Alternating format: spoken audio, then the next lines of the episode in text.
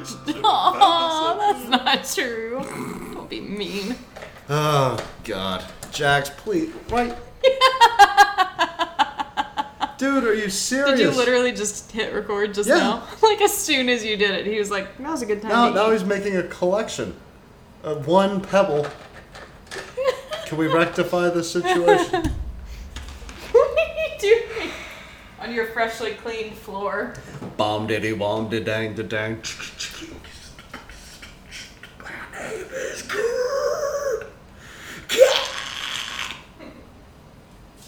That's hilarious. Like you just cleaned. I know. And then also you just hit record. And I was just listening to Kid Rock, and that's where that came from, for all of you that were curious. Uh, we're all recording this on July the 3, right before July the 4, and I saw a meme that's probably been shared about a thousand times by the time you're hearing this, but if you don't leave out your charcoal and beer, Kid Rock will not leave you any fireworks. I don't have charcoal. We do have beer though. Welcome to the Nightmare Box, presenting Mistakes Were Made, featuring Brett Bloom. And I am sitting across from the beautiful, the effervescent, the curly haired, the fantastic filmmaker, podcaster, podcast editor, and occasionally um, nurse's aide. Uh, Also Kristen- featuring uh, Kristen Pennington. Jax is chomping. Yeah, Jax waited until the exact second I hit the big red button to just start chomping. Yeah, enjoy it from the others. Don't fucking bring it over here, bro. You're. I know you want to be a part. If you want to be a part, you can learn how to speak. Okay. I would Rough. have died if he had barked. Just If he had barked, I would have shit my pants. All right, let's do. he just spilled. Does He's- any, he's- do any of you have dogs that do this? He gets a massive mouthful from the bowl and then dumps it into the floor and eats individual pieces from the he floor. does it one at a time. Yeah. He's just. Like he can't just eat straight from the bowl. He prefers to lick up his own hairs with the kibbles and bits. God damn it. Okay. That's how we're starting. That's how we're starting, Jax. That's that's the energy you've brought to the podcast. I hope you're proud. Don't look at me like that with your one ear pointed at the wall. Yeah, no, fuck you. He's All like, right. "I'm proud. Um, but I'm in a good mood today. I'm in a good mood today because for the first time since January, I have two days off. And it Yeah. is July. I've got two whole days off. To, I got literally everything that I need to get done today. Like I, it, it's all over. So I, tomorrow is just like tomorrow is editing, building a oh. resume, getting some writing done. No, if you think I'm going to sit on the couch on my, on my one proper day off, you're out of your fucking. I'm going to get so much work done on my day off. To put people to shame. Might start drinking at like three, be blackout drunk by the time the the time I get home. fireworks come through. Oh, definitely by the time you get home. It's going to be a problem. I'd be like, I had a long day at work. And I'd be like, I lesson fucking Hank Williams Jr. or some shit. Make dinner, sit outside, and think you've already eaten dinner. Yeah, that's what we. That's what I used to do before you showed up. You've done it once to me while we were sitting outside together. You were like, I thought we ate already. I was wondering why I was so hungry. Yeah, I was I was alone for a long, long time before you showed up in my life, and there was a serious, like maybe a year long part of that where I would cook and then put the food in the microwave and then drink and then forget that I, because there was no visible food because I'd put it in the microwave, and it would take until like the next morning I'd wake up and I'd go to use the microwave for whatever fucking reason. There'd be chicken in there and oh. fucking zucchini, and I'd be like, God damn it, I did it again. I tricked myself into thinking I'd already eaten food. And I don't eat lunch, and I oftentimes don't eat breakfast. So we're talking like days on end. I would just go without eating. I'd be like, well, I, yeah, of course. I feel a little sick, losing weight like crazy, but uh, and while we were dating, before I moved in, I'd have to be like, So, did you eat dinner? or is that still in the yeah, microwave? you'd have to remind me at like nine thirty. I'd be home at six. Dinner would be cooked by seven. You'd be like, okay, so did you ever get around to uh, heating up the delicious meal that you made so it tastes like it's been sitting under a heat lamp for three rubbery. hours? Yeah. just gross shit. no more of that. Since you moved in, I get like a cigarette, maybe two, and then we come in and we eat what I just cooked, and then I make you sit out on the porch for three hours. Um, yeah, man. It's fucking awesome. Um, we're not coming to you with a two star this week, if you haven't gathered by now. Um, three weeks in a row, we've missed it, but that's okay. Because we did go on Netflix, and there is only one movie that meets the requirements that we haven't seen yet. So. Uh, that movie is satanic. I'm sure we'll try to get to it next week um, if they don't load better movies on there. But Yeah. uh, sure, we're missing our obligations because we're in the middle of a move. Um, but we don't really have that many options. I have not come across another Zoom beavers or fucking zombies or Zombeavers or fucking Zombeavers in a Zoom beavers beaver. I've yet, to, I've yet to discover anything that looks remotely interesting in the whole horror catalog, let alone just Which I, I Two-star didn't really think about that. That there would be more to choose from closer to Halloween. Like Oh, that is an sure. interesting, I guess, realization about horror films that Mhm. we've categorized them into the fall, Yeah. and then every Well- other time of year they're slim pickings. It's a part of the reason why I have not been in a rush to go see the new Chucky. Like, we definitely need to go see the new Chucky. Um, but horror films that come out in July are typically not that spectacular. like, you normally drop them around Halloween, get those hardcore fans and all of the amateurs um, to come watch it. You know, it's hard to get an actual like you're only gonna get the cult following of Chucky in the middle of July, like I just I end like of June. like they've got some actors in it that are you know relatively known actors so i'm sure it doesn't just suck but i just i can't get past the way they made him look like That is hundred percent my problem, but I Ah. also had a problem with them replacing Winston with a tabby cat uh, for Pet Sematary. So it, it might be something that you know I can get past, but yeah I've seen all of the Chucky films, and I you know. You bastardized my boy. You made him look like a middle schooler, you know? well it's just it's very clearly cgi and it's Mhm. not like like cgi is such a fine balance of doing it well and overdoing it and he doesn't even look like a doll Yeah. he looks like a computer rendering Well, my boy Freddie said that it was really good. He actually enjoyed it, and Chucky's one of his favorites. Like Chucky's like his my Michael Myers, you know, like like uh, the the level that I hold Michael at is like where he holds that. Uh, him and Krueger, obviously, because his name's Freddie. So, um, uh, so I've heard good things about it from somebody whose horror opinion I definitely respect. Uh, but no, I've not. I'm not in a rush. I don't care if we wait till it comes out on DVD. I, i'm not dying to see it I've also not seen the new Halloween movie. Just to make it clear, I've yet. You know, I, it's the return of Jamie Lee Curtis. She's apparently a fucking genuine badass. I've not watched the movie. I did hear that one was good too. We should Is that catch up on those. did Carpenter come back for that? Was that another part of that? I don't know. If Carpenter came back and I've yet to see this, I'm gonna walk into the bathroom and slit my wrists. Yeah, I could look it up, but that's not really what this episode's about. So Um. So what do you want to what do you want to dive into? do you hear that? I'm getting like weird feedback every time you move. That's my chair. Oh, okay. I thought it was your headphones. I was like, why is it doing that? No, Okay. I've got a faux leather chair and it squeaks when I lean back and I'm fidgety. Uh, no, I had a couple of things to talk about. Um, I guess first, since you brought up the move, um, I know we keep just referring to it as the move. I'm being vague on purpose, so sorry, listeners. I'm It's a secret.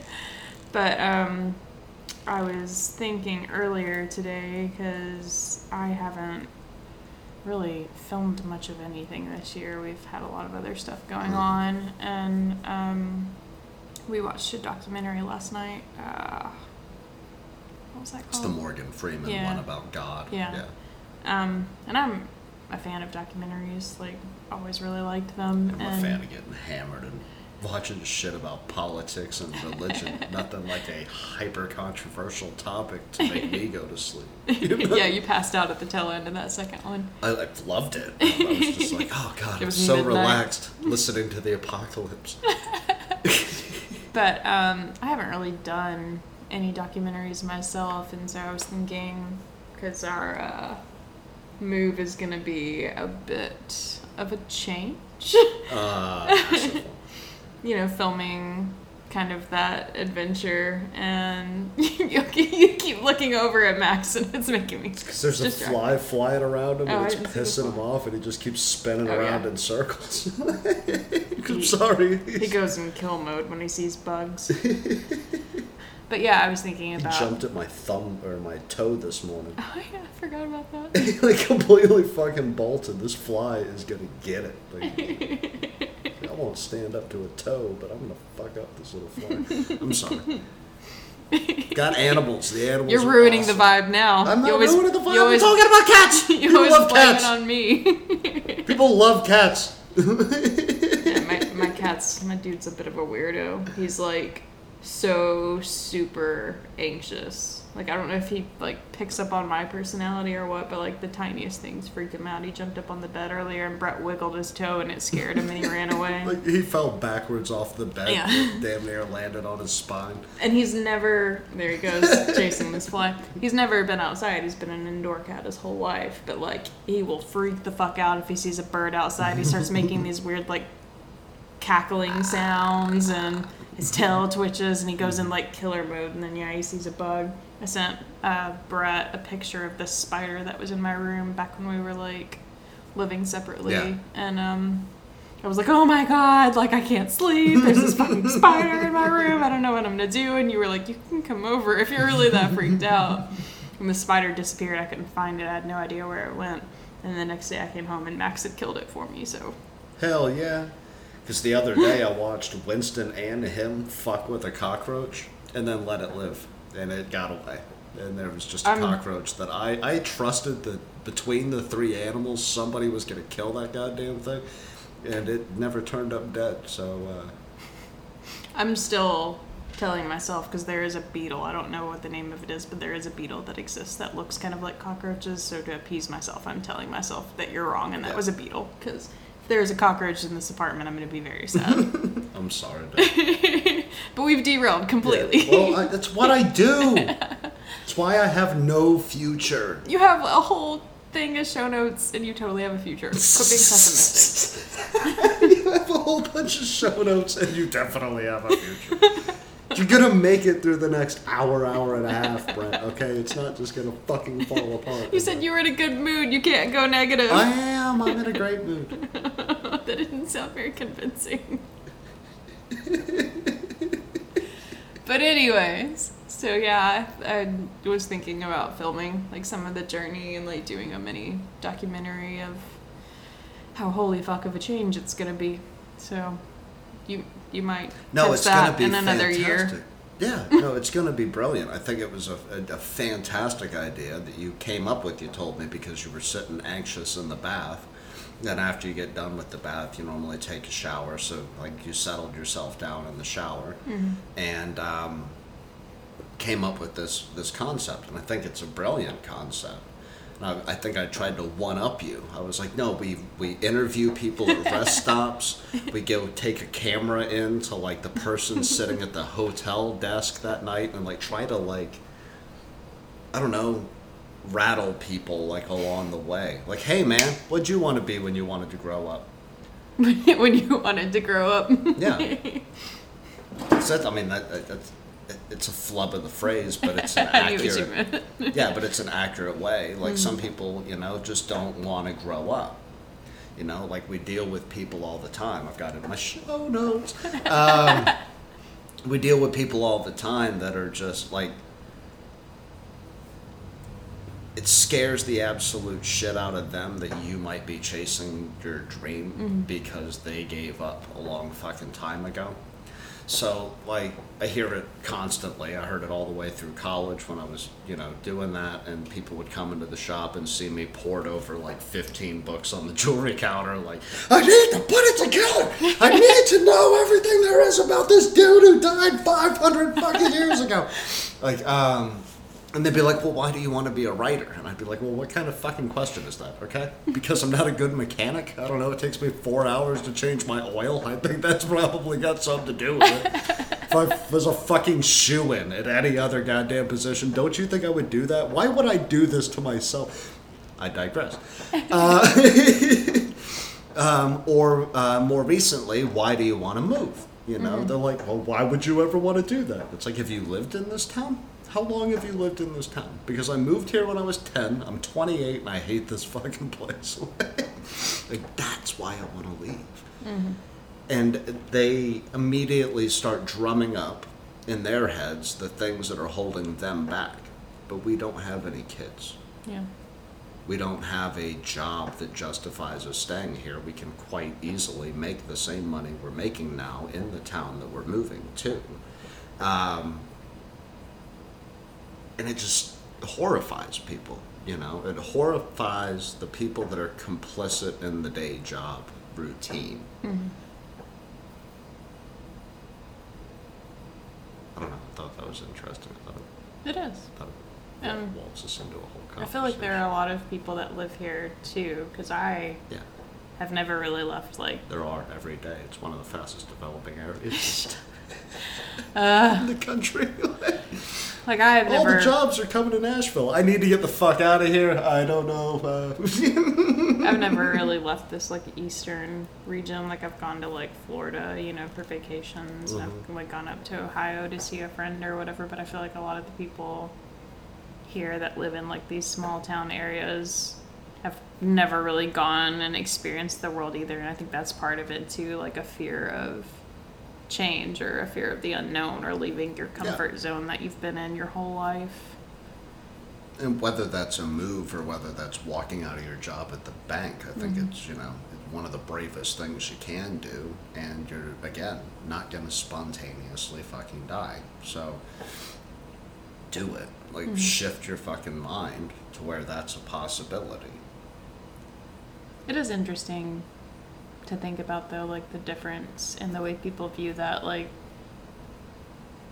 I have an anxious personality anyway, so like this whole thing is this whole thing is like very like oh my god what are we gonna do you know but at the same time like my whole life like i've never even been on an airplane because my, my my my mother is terrified of heights so anytime we ever like went anywhere we always had to go somewhere we could drive to so anytime we went to florida or anything like that we would drive there um and as an adult i've just never really had a reason Yeah. to be on an airplane so I've, I've never even been on an airplane. That's how like rooted in this little area of the country I am, and it's frustrating because it's just like there's so much out there that I haven't seen and I haven't experienced. And do I really want to die, never having known what any of that felt like or, Or looked looked like or tasted like? Yeah, you smelled know? like. Yeah. Tennessee smells like a hot urine. Okay. I did actually. It's the first time I've ever thought that because you've been saying that the whole time we've been dating. I'm like, no, it doesn't. I did actually walk out to the parking garage from work the other day and thought it smelled a little like piss, and I was like, that's that's new. like, why does it smell that way? It's not new, you're just noticing it. It's, just, it's everywhere. It's, I- uh, everybody smells like pee. It's, It shouldn't have a parking garage for a hospital though. yeah. That's a little weird. Well, that's probably a homeless person pissing in a hospital garage. Yeah, I was like, oh my god, it smells like pee over here. Brett Yeah. was right. No, my stepbrother Nick pointed it out to me. Like, went out to go see him, and he was like, "Dude, have you ever noticed that it just smells like piss down there?" And then I took a deep breath of Montana air, so that's where he lives, and uh, took this deep breath of air, and I was like, "Oh, this place doesn't smell like urine." Like, there are places that don't smell like urine, and then I remembered like England doesn't smell like urine, like England, like London, smells like tea. Like if not London proper, but like the areas outside where you can breathe anything but exhaust smoke. Those places all smell like tea, and the people all smell like tea, right? And then uh, in Japan, it's it's it's it's its own place. It all like smells like ramen. Like it's got, it kind of got that spicy smell. Um, Florida smells like salt. yeah, all of Florida just smells like salt, but Tennessee smells like God's urinal.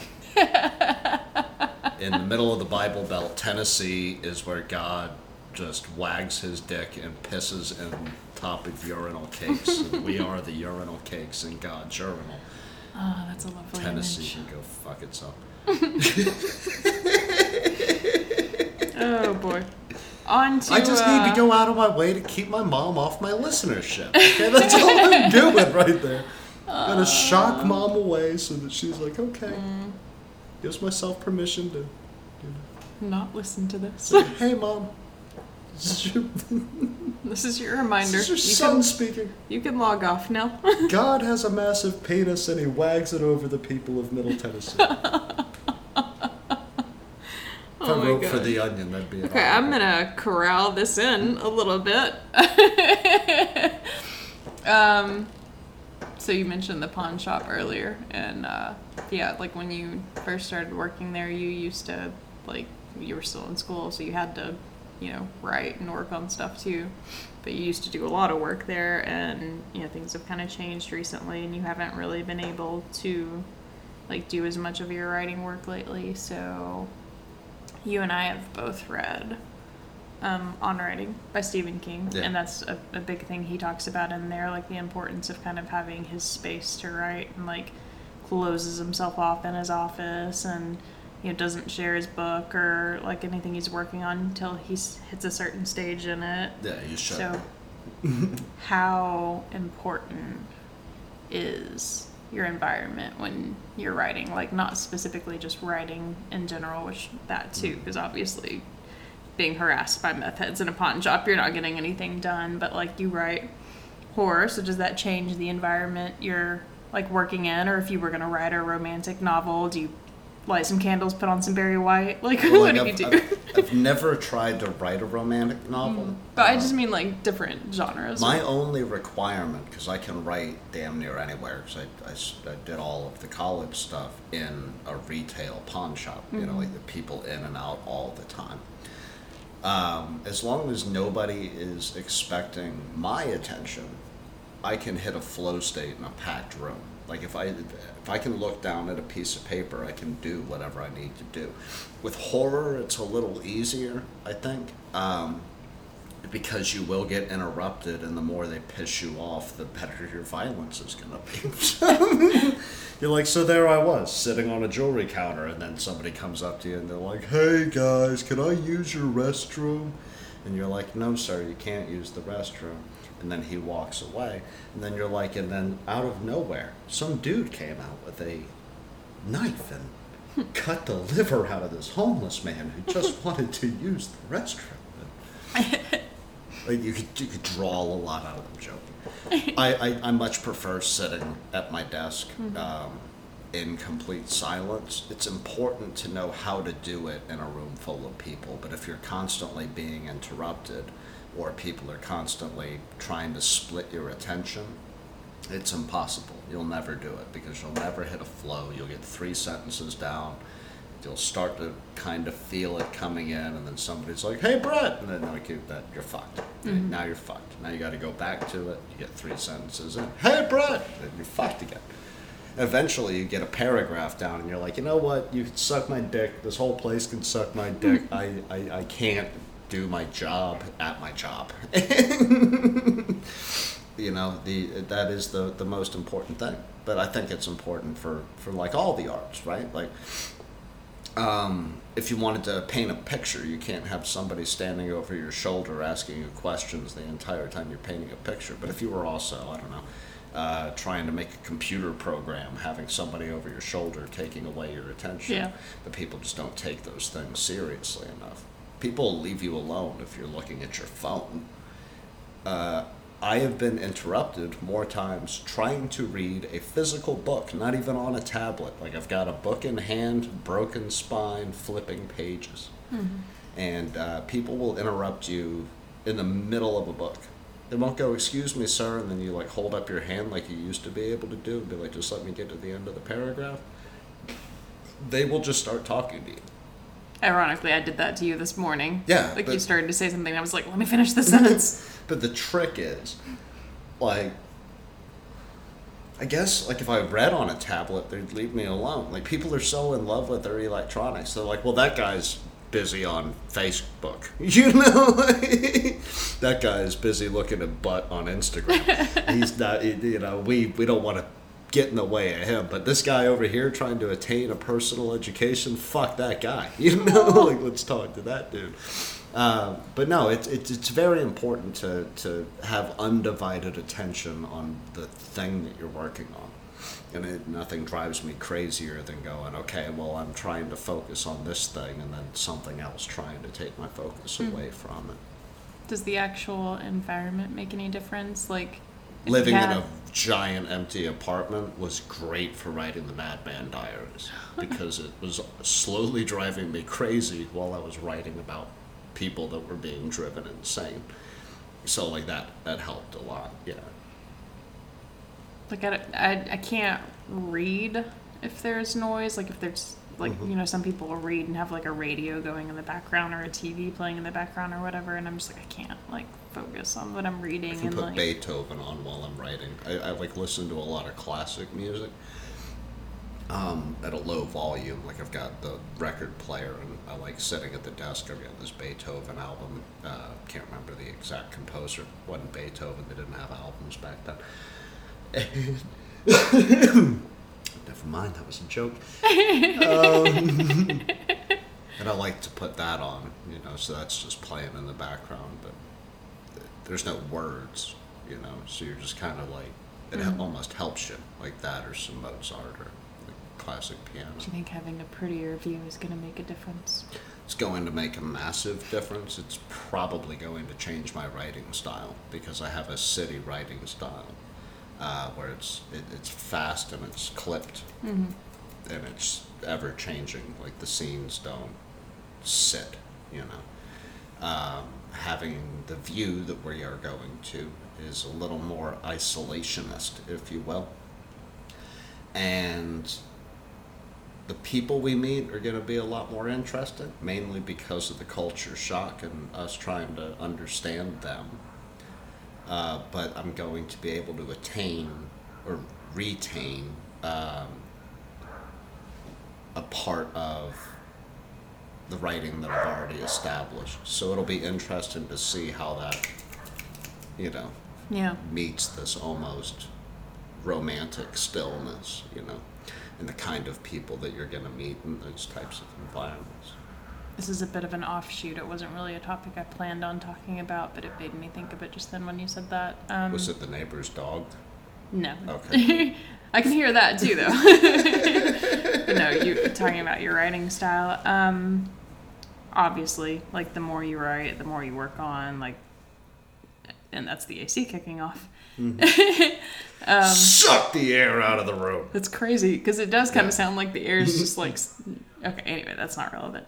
Um, and obviously, you know, as anyone gets older, like their style period changes. Like my taste in food has changed as I've gotten older. Like my interests have changed. Your writing style is obviously going to change. Do you find that your style is like ever evolving and you're leaving behind your old style, or do they kind of incorporate into each other, or like how? I think you saved the best parts because uh, the the parts that are your signature when it comes to writing. It's all right. You guys know we live in an apartment complex. There's gonna be noises. Yeah, there was a, a stop to a noise and a louder one. um, can you pose the question again? I'm sorry. Um, like as your like obviously as your experiences in life are changing, your writing style is changing. Okay. Like, do you leave behind your old styles? Do you incorporate bits of your new styles? Like, how how does that work? You keep the stuff that you're in love with, and that's kind of where your signature comes from. You know, like everybody, once you've found your voice, uh, your voice isn't going to die. It's going to adapt, you know, to, to your experience and the types of stories that you want to tell. Like my way of writing um, doesn't work in romantic comedy style. Like it's just not. I never would have guessed. Yeah. it's too depraved.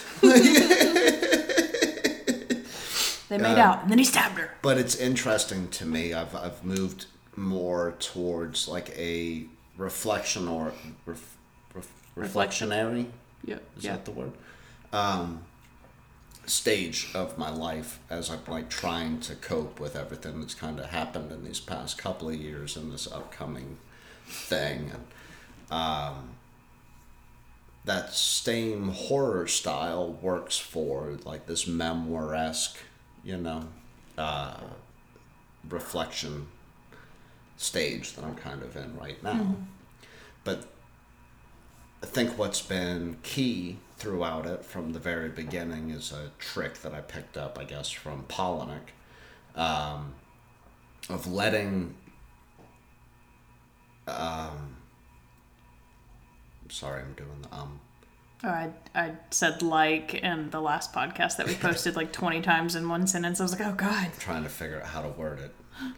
Um, God damn it. A lot of it's based out of Palahniuk from Survivor, and there's one particular scene in Survivor. I'm trying to remember what it is that he's cooking. I think it's a lobster. He's cooking a lobster for this rich family and he has this whole dialogue, like an inner dialogue, and then he is on the phone with this rich lady explaining how to properly cook the lobster. And spoiler alert, this is like third chapter or whatever it is, not third chapter in the book, but mm-hmm. probably the thirtieth because they're labeled backwards. Oh, are they? Yeah, it's it's one of my favorite books. It's I didn't know it that. is the reason why I write uh, all love to Chuck Palahniuk. But um, he's explaining to her how to cook this, and then he has now made the test lobster. So he is a you know former cult member or current cult member. I can't remember where he is personally at the time. Uh, takes a bite of the lobster and doesn't realize until he's halfway done eating it that the heartbeat is still going. The That's lobster is still alive. He crazy. did not boil it to death. And that scene has stuck Oh, with me. oh God. Okay. Yeah, that level. Like the longer you think about that, like he's dismembering it as he's like. He's cooked it. He's dealing with all these internal pressures. He's dealing with an external pressure. And in the background, literally boiling, is the one extra detail that changes the scope of that. And that's what I would love to attain, mm-hmm. you know, like as a writer. And it's what I've aimed for a lot is like focusing on so many of these tiny details that the one thing that works is the exclusion to the rule. It's the one thing I haven't told you about until the very end of the thing. Mm-hmm. I like to do that. I aim to do that. Sometimes I do that well. When I do, I'm happy. So a lot of the times I fuck it up. But we got it too, love. It'll be. it didn't need a massive breakdown. Thank you from the audience out there in the hallway. God damn it. Which that that's kind of relevant to another thing I wanted to talk about. Actually, that's this That conversation. wasn't intentional. but This conversation is flowing so well in my favor. if we, if we would just stop bringing it up. But then mistakes wouldn't be made. no, no, no. So, um, I've we went into the the laundromat again. The, diner. fucking The diner. Well, somebody's gonna log into this podcast for the first time ever on this episode and be like, they go to a diner a lot. Like, what are they doing? Yeah, Once a week we go to the diner, okay? Once a We week go to we a go to the fancy laundromat. diner, there's croissants, goddamn tea, scones, Biscuits. There's definitely not a homeless woman talking to herself while she fucking loads About how a she's pillowcase worth in. of clothes and then throws the pillowcase in, and she's excited that the bag fits too. It's like not a bag, love. It's a pillowcase. Anyway, we were at the laundromat. At earlier. diner. We were at the diner earlier today, and since we didn't do a two star again today, I read some more of Pretty while Brett worked on his edits. By Kim Chinky. Yeah, Yeah. I think we, we've decided that's how you pronounce her name. Um, because uh, Doctor. God, Yeah, Doctor Kim Chinky. we we butchered it the first time we brought her up. So sorry, Kim, if you're listening. Kim, if you'd like to come on, I'd love to talk to you. These are two people who've read your book and very impressed. I'm not quite done with it. I've got about ten more pages Very left. impressed thus far. yeah, no. And I'm not gonna, this isn't gonna be a story I read to you guys or really tell you what it's about because the longer you read the book, the more you're like, oh my god. So I'm not, I'm not gonna read this one to you. But it was like a break in the book, like closer towards the end. It's probably like in the, like, page Like 60 to 70 into range. sections. Yeah, it's broken into like three sections, and it's in that third section. And there's like a story that feels very like wholesome as you're reading it. And I'm like, oh, this is like a dramatic Yeah. change of pace from everything else I've been reading because it doesn't feel like dark, dark when you first read, but there's a lot of dark undertones that like start playing in more and more the further you get into it. And I was just like, oh, this is kind of wholesome. Like maybe we're, you know, changing directions. And the very last sentence of the story, like I was like, oh, this is really cute. This is really wholesome. The very last sentence, I was like, no, it's not at all. It changes the whole meaning of the Yeah. last page and a half or whatever. Yeah, and I didn't see it coming at all. So kudos to you for pulling that one off because I was like, oh god. No, oh, it's beautiful when it works. It's beautiful. It's So- what we were talking on the porch about misdirection. yeah. So like as a writer, like how difficult is that to pull off? Because I've read stories or watched movies or whatever that like you can see it coming from a mile away. You know. Yeah. So how how difficult do you think that is to pull off successfully? I, I wish I remembered the name of the author, but Arroyo, both times I took his class, uh, brought up this one quote that was talking about, I hate being tricked. Don't try to trick me. Um, so I hate it when it's like, wish I had a good example of it, but where it doesn't, like, I can't go back and put it together after knowing the final detail. Mm-hmm. So you need to be able to weave in just enough that it's going to be obvious when you go back and reread that story.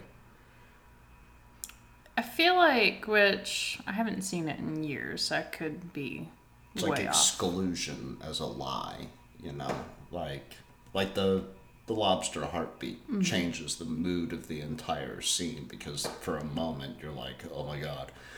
Palahniuk was a master of that, where he would like tell you a whole story, and then like it would be like I turned around and my mother had been watching me masturbate for the past forty five minutes. Like you'd be like, oh shit! Like I thought this was a shameful moment, and then you turn around and realize you didn't spend it alone. Like like yeah, misdirection's huge. It's very A- Again, it's been years since Yeah. I've seen it, so I could be wrong, but I feel like I remember Memento being the first movie where I was like, oh god, that was so obvious, like, and I didn't see it at all. Yeah. And then you have to go back and rewatch the entire movie, and it's like, ah, like, there the whole time. Have you ever seen Memento?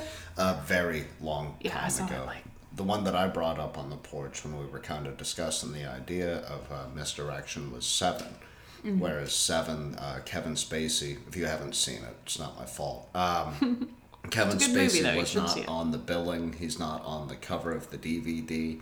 He's not mentioned in the opening credits, but he's shown two or three times on camera in a semi disguise Yeah, they show like blurry in the background or the back of his head, or he rushes past the guy on the stairs dressed as a news reporter.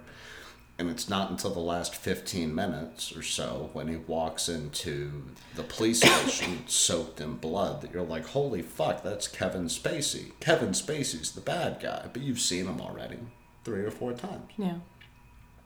Psycho. You see Norman Bates in a wig Yeah, when he good one. pulls the curtain back.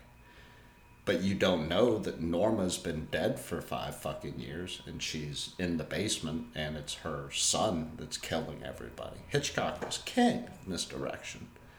it, it, it, it has to be just subtle enough to where they can't put it together. Mm-hmm. Forever, my favorite example is Fracture with Anthony Hopkins. Like, it's so obvious in the last 15 minutes. And that one pulls a double misdirect. Because actually, one I haven't seen. You've told me about Uh, it, but I we haven't we seen have it. to watch Fracture. I might make you watch it tonight, but I tried, which I got complimented on it. Um, so I guess it worked in my favor. It's a shitty little short film I did in college, so it's not like it's impressive. But I tried it once, and uh, the film that I did where my nieces were tied up. Yeah. Um, which not Zombie Gone. No, no. All this classic cinema I'm making. Um, it's a zombie spray! Okay, I was like, that was my final project for that semester, and I had a lot on my plate. So that I'll admit that was a bullshit. Um, that was a bullshit film that I was just like, get something done, and I waited a good year or two to finally put it up on my YouTube because I didn't like it. But Yeah. that that disaster of a film aside, you. This. I'll admit Ten it's times bad. better than anything I'd be able to put together. But But um no, the one where they were tied up, which I have it, which is stupid on my part, but I just think it's a cool picture, so whatever. I have it as like the cover photo for the YouTube video, so you see how it ends before you ever Yeah. even click on the video. But um you know, the way I shot it, you only see like them from the shoulders up and um, it's shot so that they're positioned on the far end of the frame so it looks like they're facing each other when they're Yeah. talking to each other. And then halfway through the conversation i pull the camera back and you can see that they're sitting in chairs with their backs to each other and like they turn their head back to talk to each other but you still don't really get what's going on and the very final shot is like a full frame shot of like the whole scene and you can see they're tied up in chairs back to back. But yeah that was my like one attempt at it and i got complimented on it a couple of times so i guess it worked out but you know what that reminds me of, though? Kind of sticking to the same theme, is Saw. Like that first Saw movie, there'd never been anything like that. Mm-hmm. Where the whole thing plays out. The killer is on the floor with his brains blown out for the entire fucking movie. And then they start playing the theme song. It goes doo doo, doo doo doo, doo doo doo, doo doo doo.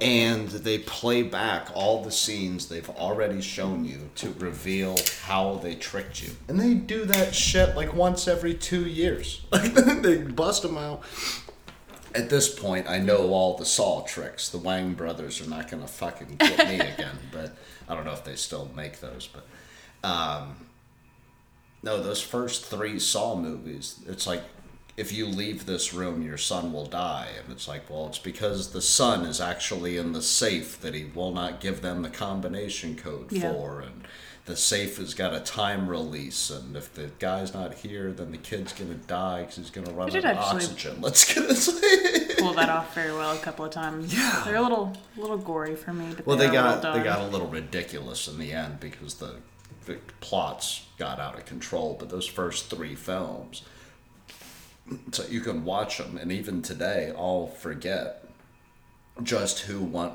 said what, and went where, and Mm-hmm.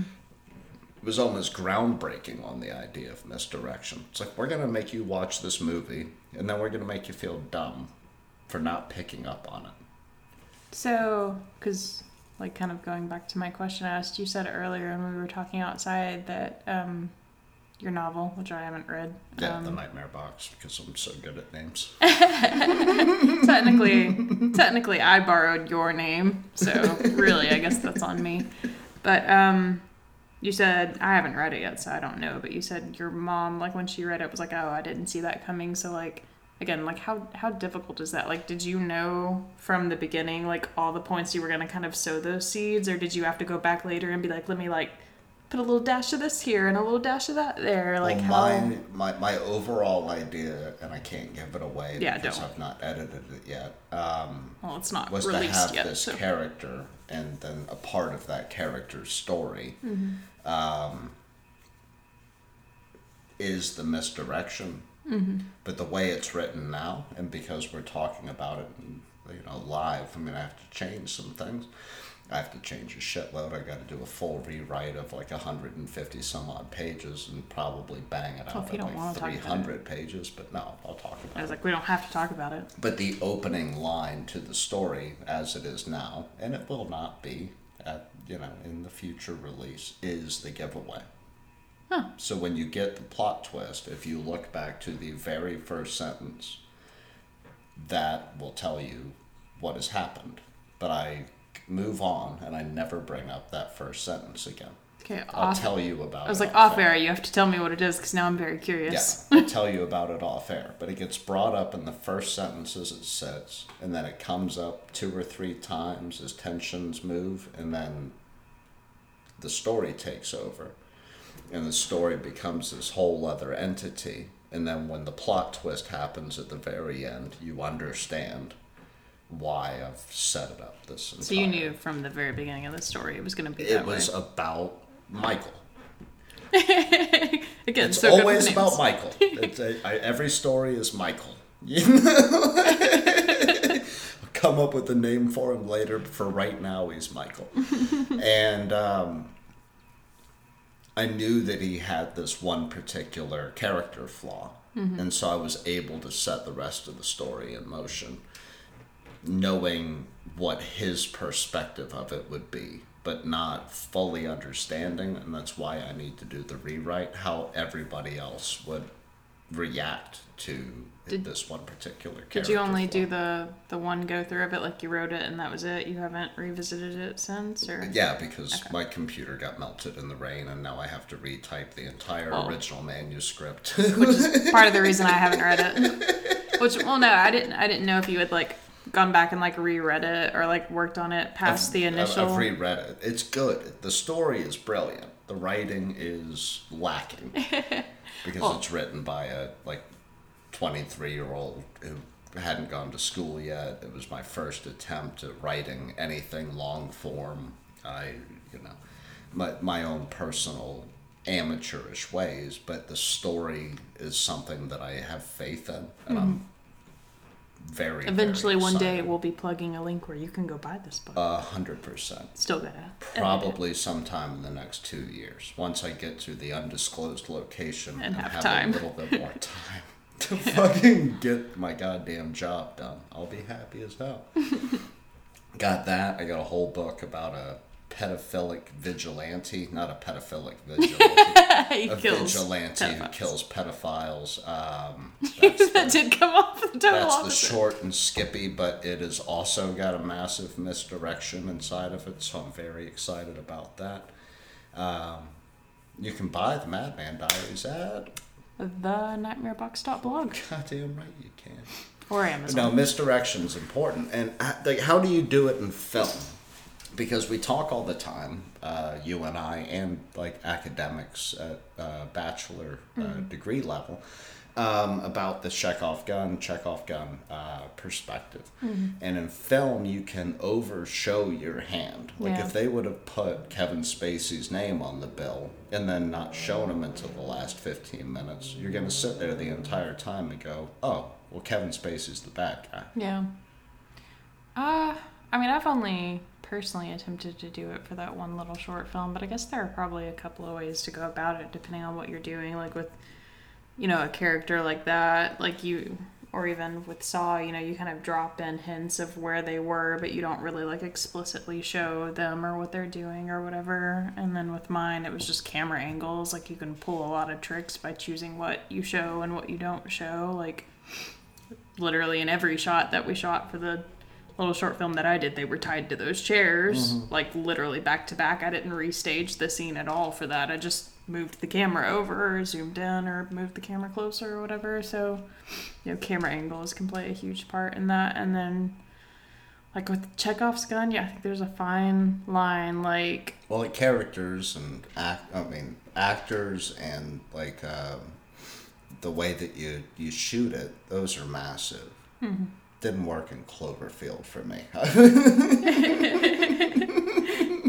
Remember how mad I was? I was like, they just did that M Night Shyamalan shit where they just tricked me at the last moment. and that was Cloverfield Lane, right? Yeah, yeah, Yeah. it wasn't the original Yeah. Cloverfield. Which I mean, if they hadn't ended it the way they ended it, it would have been a brilliant film. Yeah. Like it was very well done up until the tail end, and then it just got silly. But there would have been ways to like tease that to Mm-hmm. where it would have made it believable, you know, at the end. I'm like, Yeah. no, you guys just needed a reason to fucking end this movie. Yeah. You know? and potentially set it up for a sequel.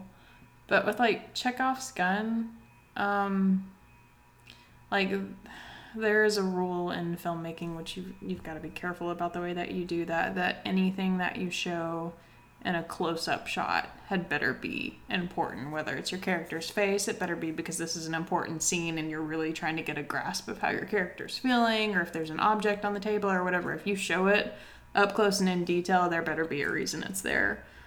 But um like I feel like if you linger too long, then you aggressively like state the importance of it. So yeah, like um with the dolls, I guess, whenever we did the opening sequence where um Paul smashes the doll's face, like instead of showing the hammer close up. We did a wide shot where you could see the tools because he's in a workshop in the mm-hmm. background, and you could see not like clearly in focus or whatever that there were tools like hanging on the wall behind him, and that hammer was there the entire time. And then we do a close up, close up, mm-hmm. close up of like him fucking up the makeup on the doll's face, and you get that like clenching of his hand, so it was like a little more subtle, like feeling the rage and then we go back to the wide and he like goes and picks up the hammer and smashes smashes it so like i guess if there's a specific object like don't overshow it well, we showed that scene, but if I remember correctly, and it might be, I haven't watched it in a while, I might Mm-hmm. be thinking of one of the earlier edits where it revolved around to the chainsaw, but the chainsaw wasn't like the focus of the scene. Like Yeah. the hammer was the focus of the scene. So in our own small way, the misdirection would be like, is he going to beat them to death with a hammer? And then when he freaks out, he picks up the chainsaw. uh yeah well you couldn't see the hammer in that scene i don't think but um we go back into the the wood shop later and the chainsaw is just kind of casually laying amongst the wreckage of all these dolls and the tools are still on the walls in the background and mandy is that the name of the character that dies i think that's right yeah i should know my own film Yeah, better than this Allison lives. yeah. Um, Mandy goes into the workshop, and the chainsaw for most of the film has just kind of casually been laying there. And so, yeah, like it, it, it was there the whole time, but you don't really realize that it's going to matter until that moment. So, yeah, I don't. Maybe that's the importance of the misdirection then. Is like it has to be both small enough to where it's subtle, but big enough to where it can You know do enough there. damage. But it's the minor focus. Yeah. You know. Like, if you're going to. Same It's like an uppercut. Yeah, same concept, you know, talking about the dolls specifically. If we had just like shown the chainsaw in full frame for like three or 30 seconds, three minutes would be extreme. I was about to say three minutes, that'd just be a boring fucking shot for like 30 full seconds. Like, That's a whole Then art it's just project. like- just throw a chainsaw on the floor for three minutes in complete this is silence. the whole film. It's like it's so phallic. Uh, but yeah, if you like just linger there for an excessively long time, because 30, like that sounds very small, but a 30 second shot is a pretty A long, long shot. shot, a pretty long a ass shot. second shot is a long ass Yeah. shot. So, like, show it, don't excessively show it, don't linger too long, but don't be like, if you don't show it all and then it's like conveniently like, oh, and then I found this chainsaw in the corner over there. Like, don't just pull some bullshit. Oh my god, I found aliens. It's like, god damn it. It's like, it pisses me off about signs with Mel Gibson. Weird thing to pick up right now. Turns out, same thing that killed the Wicked Witch of the fucking East is the same thing that kills all the aliens, and it's like, oh, if you get like- them wet, they fucking die. Like you don't have to do something bigger than that. I like the setup. Like the setup was kind of casual, but the ending is a bit silly. Like the yeah, boy, but that's the problem with sci-fi. but like the girl being weirdly picky about her glass of water being dirty. Like they put some emphasis on it, but they don't just over exaggerate it. And then the brother having been a former, you know, star baseball player that choked up. Yeah. And like that's what he's known for. It's like, oh, that's kind of sad. He ended up being this loser, but you don't really realize it's gonna really matter until like the tail end, and then it's like swing away, and then yeah, okay, like the the concept of them coming to a planet mostly made of water. And water kills them is a little stupid, Yeah. but the Well, setup like- of it was well done. No, it's like M Night Shyamalan and everything except for The Sixth Sense. The Sixth Sense was the only time that and um, Split are the two movies where I'm like, you earned a career. You are you're brilliant. The Village, The Village can go fuck its mother, twice as hard in half the time. No, I didn't think of the Sixth Sense. The Sixth Sense is probably honestly my favorite example of it because Of the misdirect. that's incredibly I obvious see once dead you know. people. Is like one of the early lines. But the whole setup of the dinner scene, his wife won't even acknowledge him and she just gets up and leaves without him. And you're like, that's so sad. And then it's like, oh my god, he's dead. He's been dead the whole time, and they told you he was dead before they rolled the Yeah, introductory they show him getting credits. shot and everything. That dude. Yeah, that was a. Yeah, I don't know why that went the Sixth. Sense is one of the greatest misdirections of all time. The problem is he busted his nut on the Sixth Sense, and then he just kept trying to play that same trick. And it's like, no, dude, we know what you're doing now. You have to switch it up. You can't just be like, the village is there, and there's an obviously zippered thing that's hiding in the woods, and then like civilization's 15 fucking feet away. Like, we got that. We gathered. Split's my favorite. Which I don't think misdirection by any means is the king of writing or cinema. Like that doesn't Uh, no, necessarily mean it- you have to do it every time. It's a brilliant trick. You But, shouldn't do yeah. it every time. When you get it Yeah. right, it's it- like that uh, It's like a Twilight magic Zone. trick. No, that Twilight Zone episode we watched where they crash land and then they landed on Earth. Yeah. They were just in the middle of like fucking Arizona Yeah. or some shit. That one was like pretty that. good, too. You That's thought they were on. Mars. Twilight Zone's a brilliant example because they were all able to offer the misdirect week after week. They got 52 episodes. I'll never Mm. Yeah, they- get fucking bored Yeah, they do it a lot actually. The girl being dead that's driving. I didn't see that one coming either. Like I kind of like picked up on it before they outright said it. The girl that's waiting in the bus station and she's just waiting on death to arrive. Like, Twilight Zone is a master class. start watching that again. Yeah, it's a master class of misdirection. And it's done in black and white. Super 8 or whatever the fuck, you know. Yeah. no, it, it, it, it, it's a brilliant move, but it's like a great card trick. You can have a great card trick, but then you better pull a rabbit out of a hat the next mm-hmm. the next trick. Don't just sit there and show me card tricks where I'm like, oh, you have the Queen of Hearts again. Like, don't abuse the misdirect. Which I think that's true. Weaving in that, what I like about Palahniuk um, is that he weaves in the misdirect throughout the story Mm-hmm. uh, in in small ways, but he never lies to you about the outcome. Mm-hmm. The outcome almost leaves you feeling hopeless. His one great misdirect is Tyler Durden is a figment of the narrator's Yeah. imagination. That's a good example too, actually. Fight Club. Yeah. oh, he's got multiple personality disorder. And the final chapter is him talking to God against this giant oak table, and he's just been put in a mental institution. So his great misdirect is that Tyler Durden never existed. But it doesn't revisit that misdirect.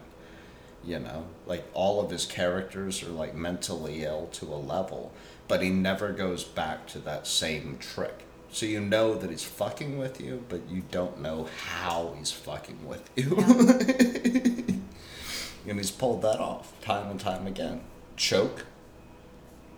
If you haven't read Choke, pause this, move forward about 15 seconds. I haven't read Choke. Sex Addict is convinced that he is the descendant of Jesus Christ because his mother's is schizophrenic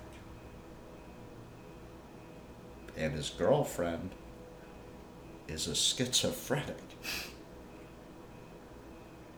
So she confirms through quote unquote medical studies, but she's just a schizophrenic at the hospital that he goes to, and they allow her to wear a lab coat and they give her an access badge to every door except the exit. That's So she can pretend to be a doctor. a little unsafe. Well, she can move about freely because she believes she's a doctor mm-hmm. and she's only dealing with other mental patients. He is convinced that she is a doctor and that he is the descendant of the Son of God. That's sad. Yeah, it's a brilliant fucking trick. King of the that. misdirect. I'm giving it to Chuck Palahniuk. you can call me a 15 year old, but Bob, son of a bitch, he wasn't great at it. Poe didn't give you a good misdirect ever. Telltale heart, he told you right off the front. so I've killed a guy and he's in the basement. He's underneath the floorboards. I do like the Raven. It's a good poem. I hate The Raven, but I've probably read it 40 times and drove me up the wall. We're running out of steam. We got it. Do I? I don't know. I don't know what else. I think I ran out of topics. I blew through all mine. Um, my only other thing, and I'll kind of close off with this because we're about an hour in. Woo! Hell yeah. Um, I went out on a smoke break this week. Somebody has taken down my my sign, my Aw. my narc sign. It might have got blown out. We've had a lot of storms. Yeah, Um, that's true. But I met a guy on the sidewalk uh, this week when I went outside to go smoke a cigarette. And normally, when there's a homeless person walking up and down the sidewalk, uh, they're waiting on me to give them a cigarette, um, or they're going to tell me that their car is a Bentley or, you know, something like that. And this guy goes, Hey man, do you got $3? I'm like three dollars away from getting a taxi ride, which I've heard from meth addicts a thousand times. And as I do, I opened up my wallet to see what I had to spare, see if I had three dollars. Because if I had three, I'd give him three, and I didn't have three. I had a five. So I gave him a five, and he thanked me, and he tried to hug me, and I'm like, I don't hug homeless people, I appreciate it. You're not much of a hugger in general. I, I love hugging my friends. Uh, I don't like hugging people, strangers. I'm not a big fan of it. Um, and I sent him on his way, thinking that you know he's going to take that five. He's going to shoot up, and you know, uh, God bless him. But around 4.30 5 o'clock in the afternoon i went back outside to go smoke another cigarette and uh, he was walking from the other direction. He had this yellow piece of paper in his hand.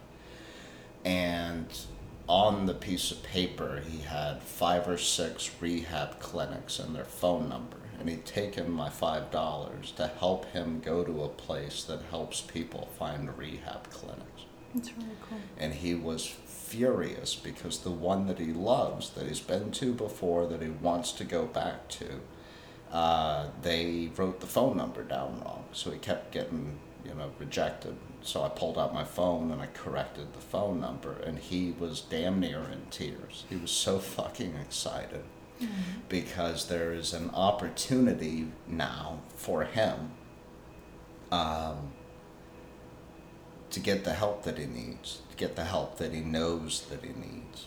Now, I asked him what his demon was, and he answered me, and he told me it was fucking Akhenaten or whatever.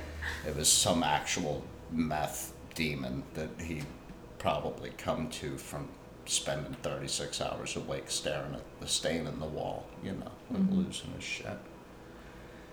And um, I was like, no, dude, I meant the drug. And he says, ice, you know, like crystal. And I didn't ask him why he got into that I, I, or how he got into that. I, I wasn't concerned with. uh, the last time he used or bought it, I just told him, you know, um, that I was proud of him. I sat outside for five, ten minutes talking to him, and like he had a polo shirt on, and he was like still way over shaven, still super skinny, and he's got scabs coming up. But he kept telling me, it's like, I know if I can get two weeks, I'm gonna be okay. But there's no way I can get two weeks unless I can get into this clinic. Yeah. Detox period is hell. I can't imagine it. I don't know that from personal experience. I work in a hospital. Yeah, no, I've. I've, I've detoxed pills. I've, you know, never had to detox anything harder than Oxy, and that was not crystal meth. um, but that's my, my update on my own little war against the uh, crystal that I see every goddamn day in the city. So. Uh, if you're out there and you're dealing with your struggle, as always, God bless you. But I'm going to give you the same piece of advice that I gave that guy on the sidewalk, which is don't lose momentum. Get your ass in that clinic. If you can see that there is a problem, you're on the brink of the move to an undisclosed location you're on the brink of moving away from your own wild version of this stagnant lifestyle. And I'm proud of you um, for pushing against that, for realizing that. You faced a hell that nobody else is going to be able to understand. Get that two weeks. I say while I drink my King Cobra in my apartment, so take it with a word of salt. But I promise I love you, and I swear to God, if there's anything we can do, you know, send us an email at. uh, nightmareboxproductions at gmail. and where can you find us on Twitter? That would be at nightmareboxpro. Maybe you're looking for pictures and shit, and like, hey, yo, they got this cool thing called Instagram. that would be at Nightmare Box Productions. and what's your YouTube channel? Uh, YouTube.com slash Kristen Pennington. And the website where you can buy the Madman Diaries at the bottom of the page. The nightmarebox.blog. Did we miss anything? I don't think so. Fantastic. I'm sorry to like kind of dampen the mood at the end. it's called a misdirect. What I'm good at.